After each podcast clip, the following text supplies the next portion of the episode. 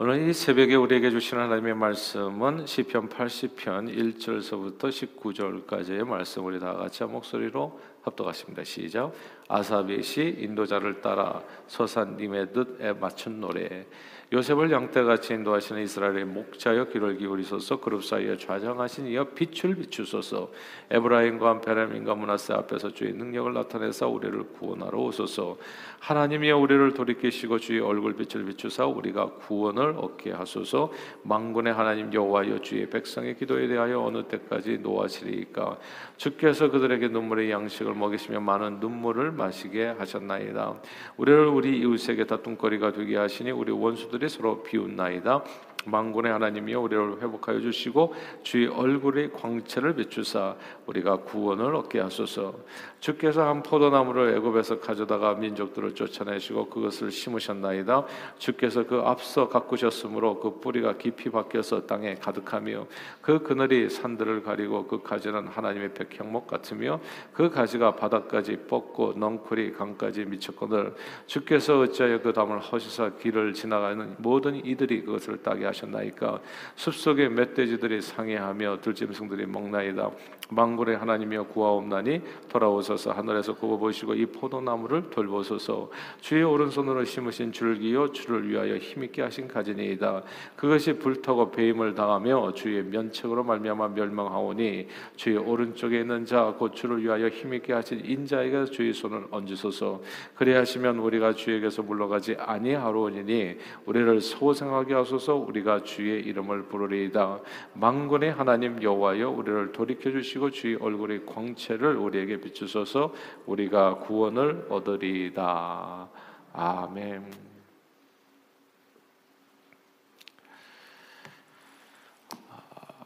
옛날 보통 아버지가 가족을 먹여 살리는 가장 큰 역할을 하셨을 때 어린 자식들에게 아버지의 존재는 거의 절대적이었습니다. 누구보다도 아버지와 잘 지내는 것이 아, 가족들 내에서 나의 그 각자의 가족 구성원들의 삶에 매우 중요했습니다.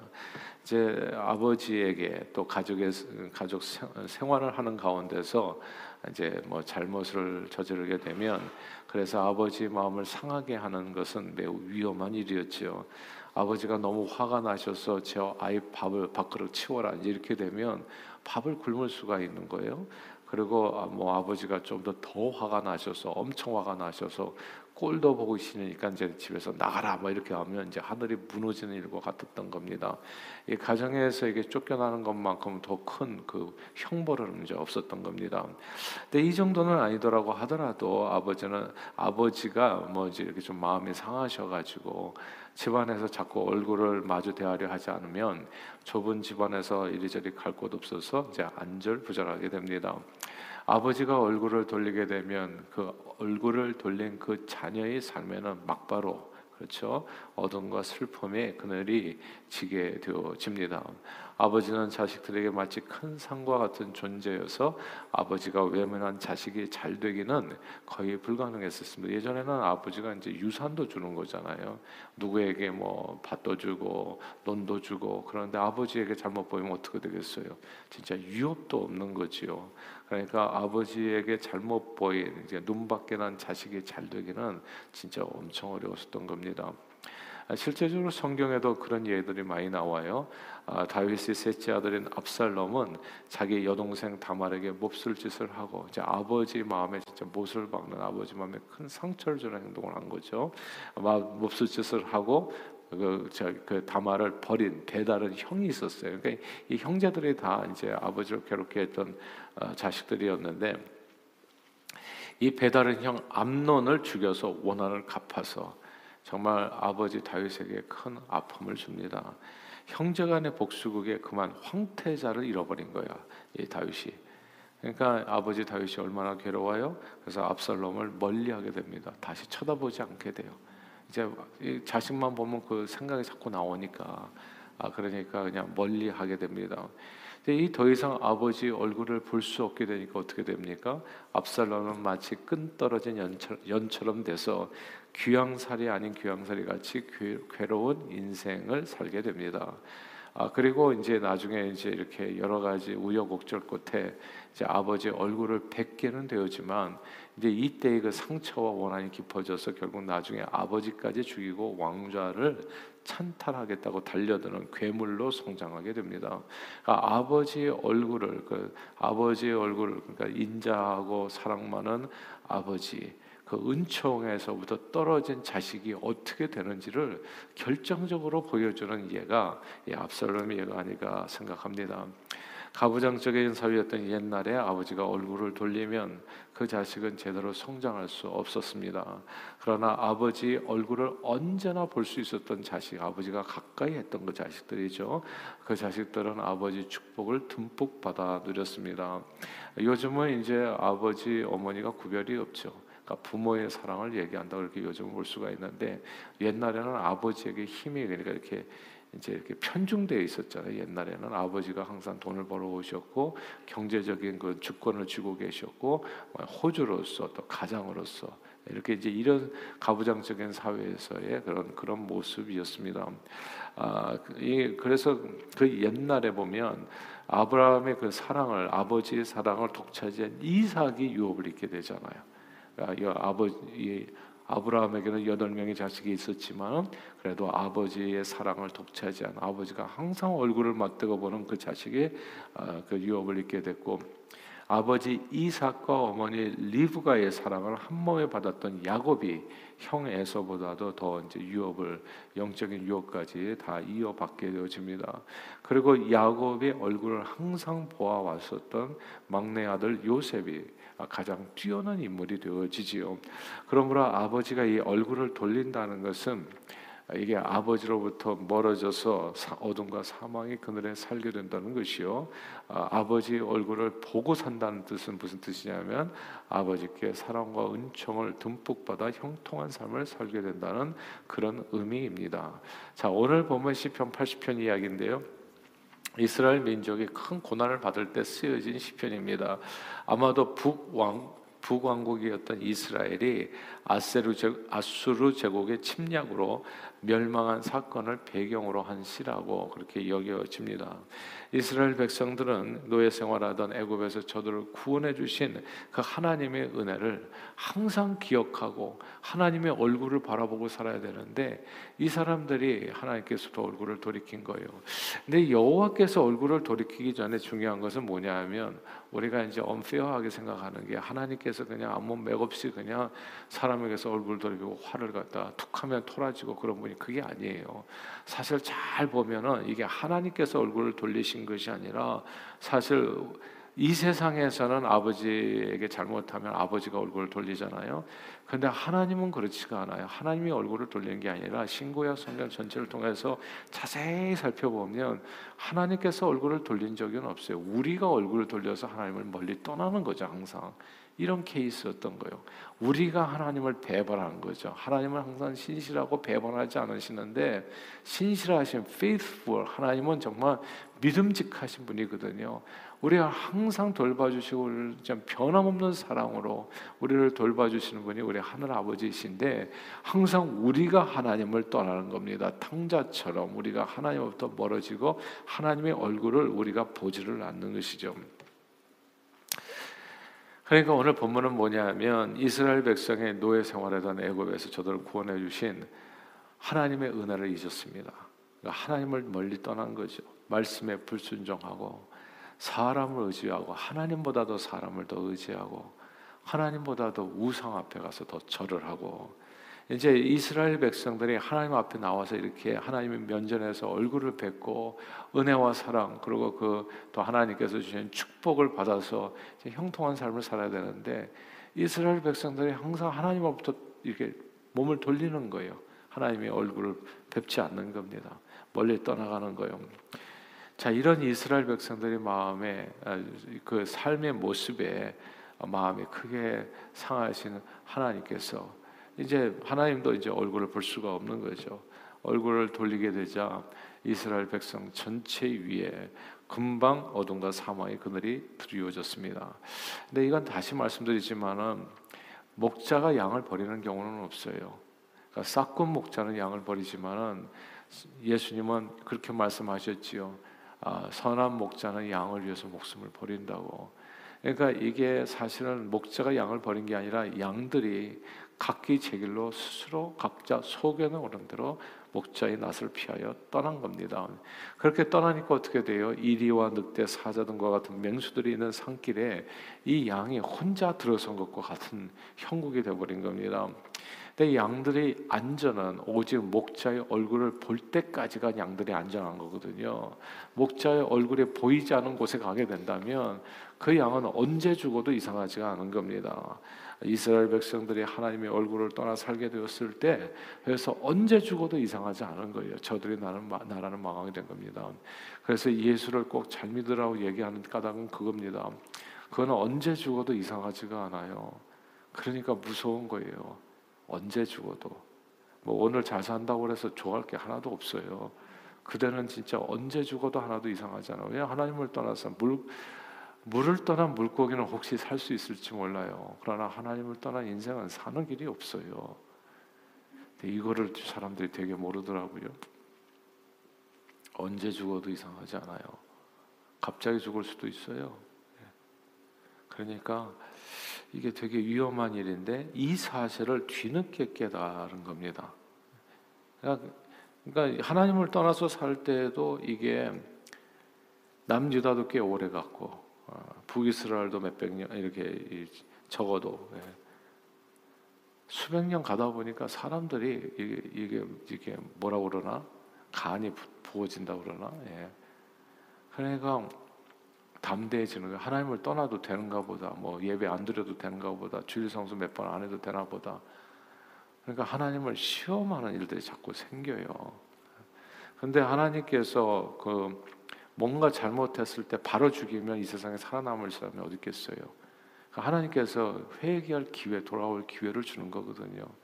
근데 그 기회를 가볍게 생각하고 이래도 되는갑다 하고 나가다 보면 그건 진짜 언제 죽어도 이상하지 않은 사람입니다. 그렇게 북이스라엘이 722년에 언제 죽어도 이상하지 않게 멸망했고 586년에 남유다도 언제 죽어도 이상하지 않게 한순간에 망해버린 겁니다. 이 사실을 뒤늦게 깨닫고 참회의시로 오늘 시편 기자는 하나님께 간절한 기도를 올리는 거예요. 하나님을 떠나 살다가 다시 노예 신세가 되어버린 드리는 그 간절한 기도의 내용이 오늘 본문인데 오늘 본문에 보면 이게 반복적으로 나오는 구절이 있습니다. 이게 되게 중요한 구절이거든요. 3절, 7절, 14절, 19절이 거의 비슷한 내용으로 반복적으로 나오는데 한 구절만 봉독해 볼게요. 3절만 같이 한번 읽어 보겠습니다. 80편 3절입니다. 80편 3절 시작 하나님이여 우리를 돌이키시고 주의 얼굴빛을 비추사 우리가 구원을 얻게 하소서 아멘 아멘 여기서 주의 얼굴 빛을 비추사 구원을 얻게 하소서라고 하는 이 구절을 주목해야 됩니다. 저는 이 구절이 오늘 새벽에 저와 여러분들의 기도문이 될 수 있기를 바랍니다. 주의 얼굴빛을 내 삶에 비춰 주시어서 구원이 항상 풍성하게 구원의 은혜가 넘치는 내 삶이 되도록 축복해 주옵소서. 이렇게 기도하는 거지요. 예수님께서는 나는 포도나무에 너희는 가지라고 말씀하셨습니다.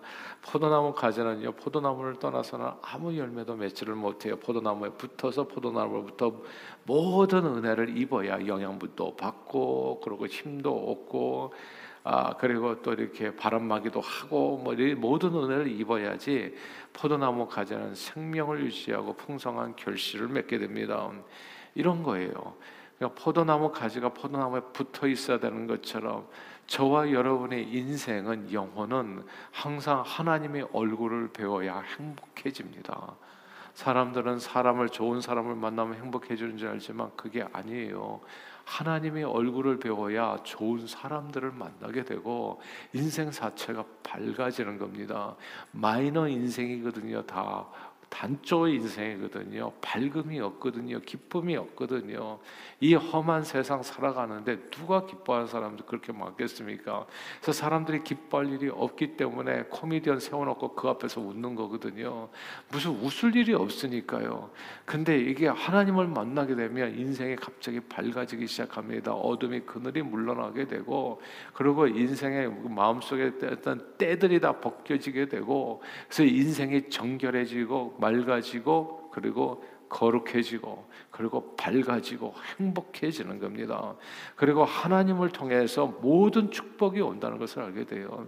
어렸을 때 가정 생활에서 행복하는 방법은 딱 한 가지예요. 아버지하고 관계가 좋으면 그 아들은 자식은 행복해지는 겁니다. 부모와의 관계가 좋으면요 자식은 무조건 행복해요. 그러니까 왜냐하면 내 모든 위험은 밖에서 내가 누구랑 친구랑 뭐 이렇게 다퉜는데 뭐 힘이 약해가지고 맞았다. 걱정할 게 없어요.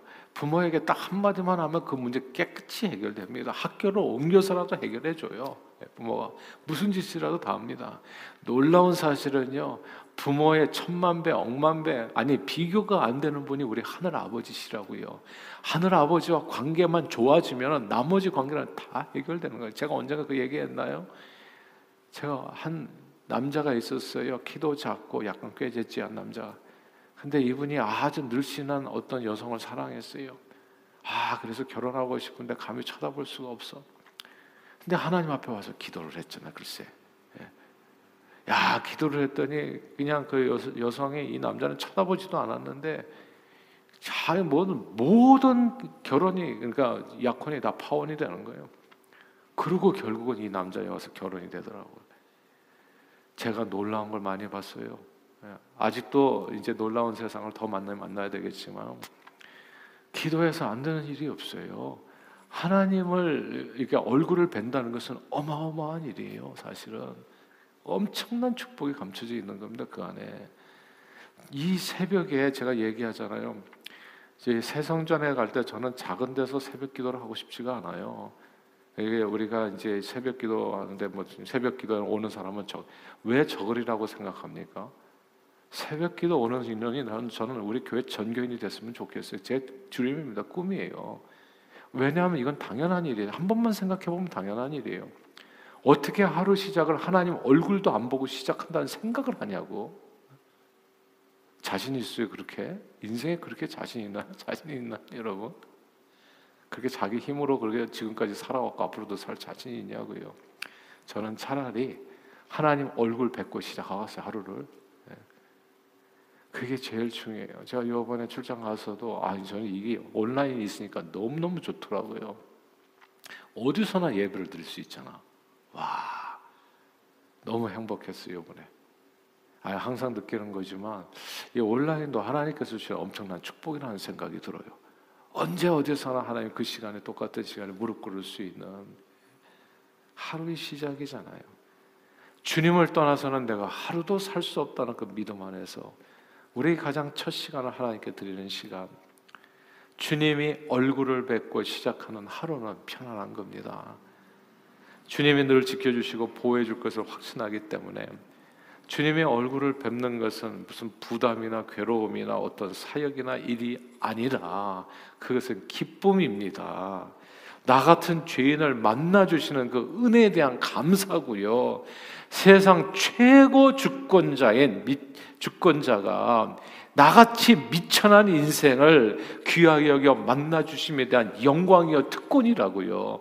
새벽은 달려 나오는 시간이 돼야지 당연히. 아 예전에 정주영 회장님이 그렇게 아침에 일찍 일어나셨다고 하나요?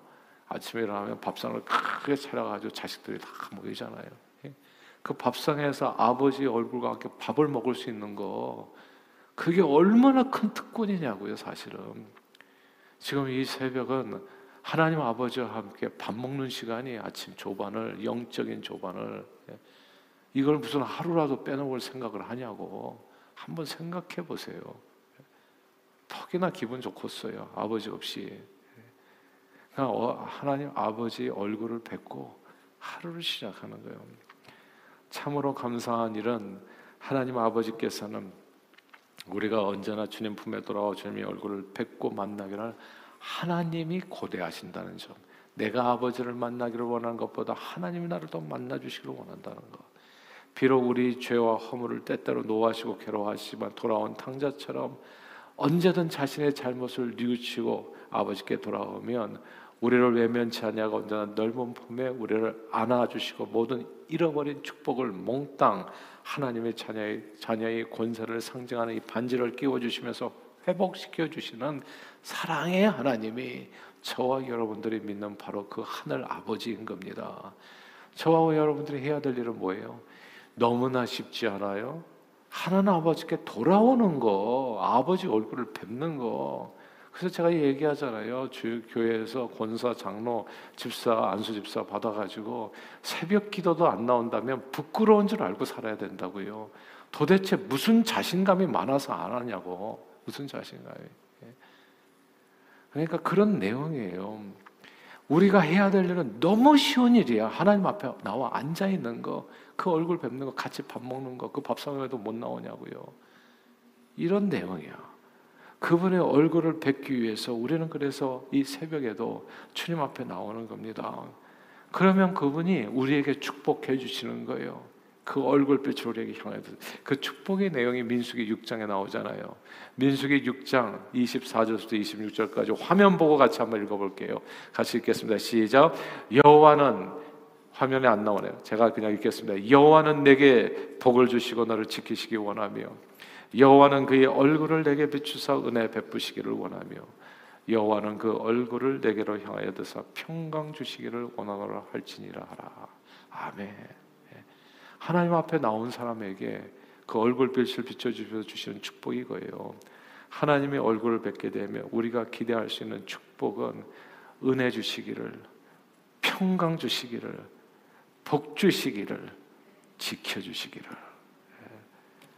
주님 품 안에서 우리는 완전히 안전합니다.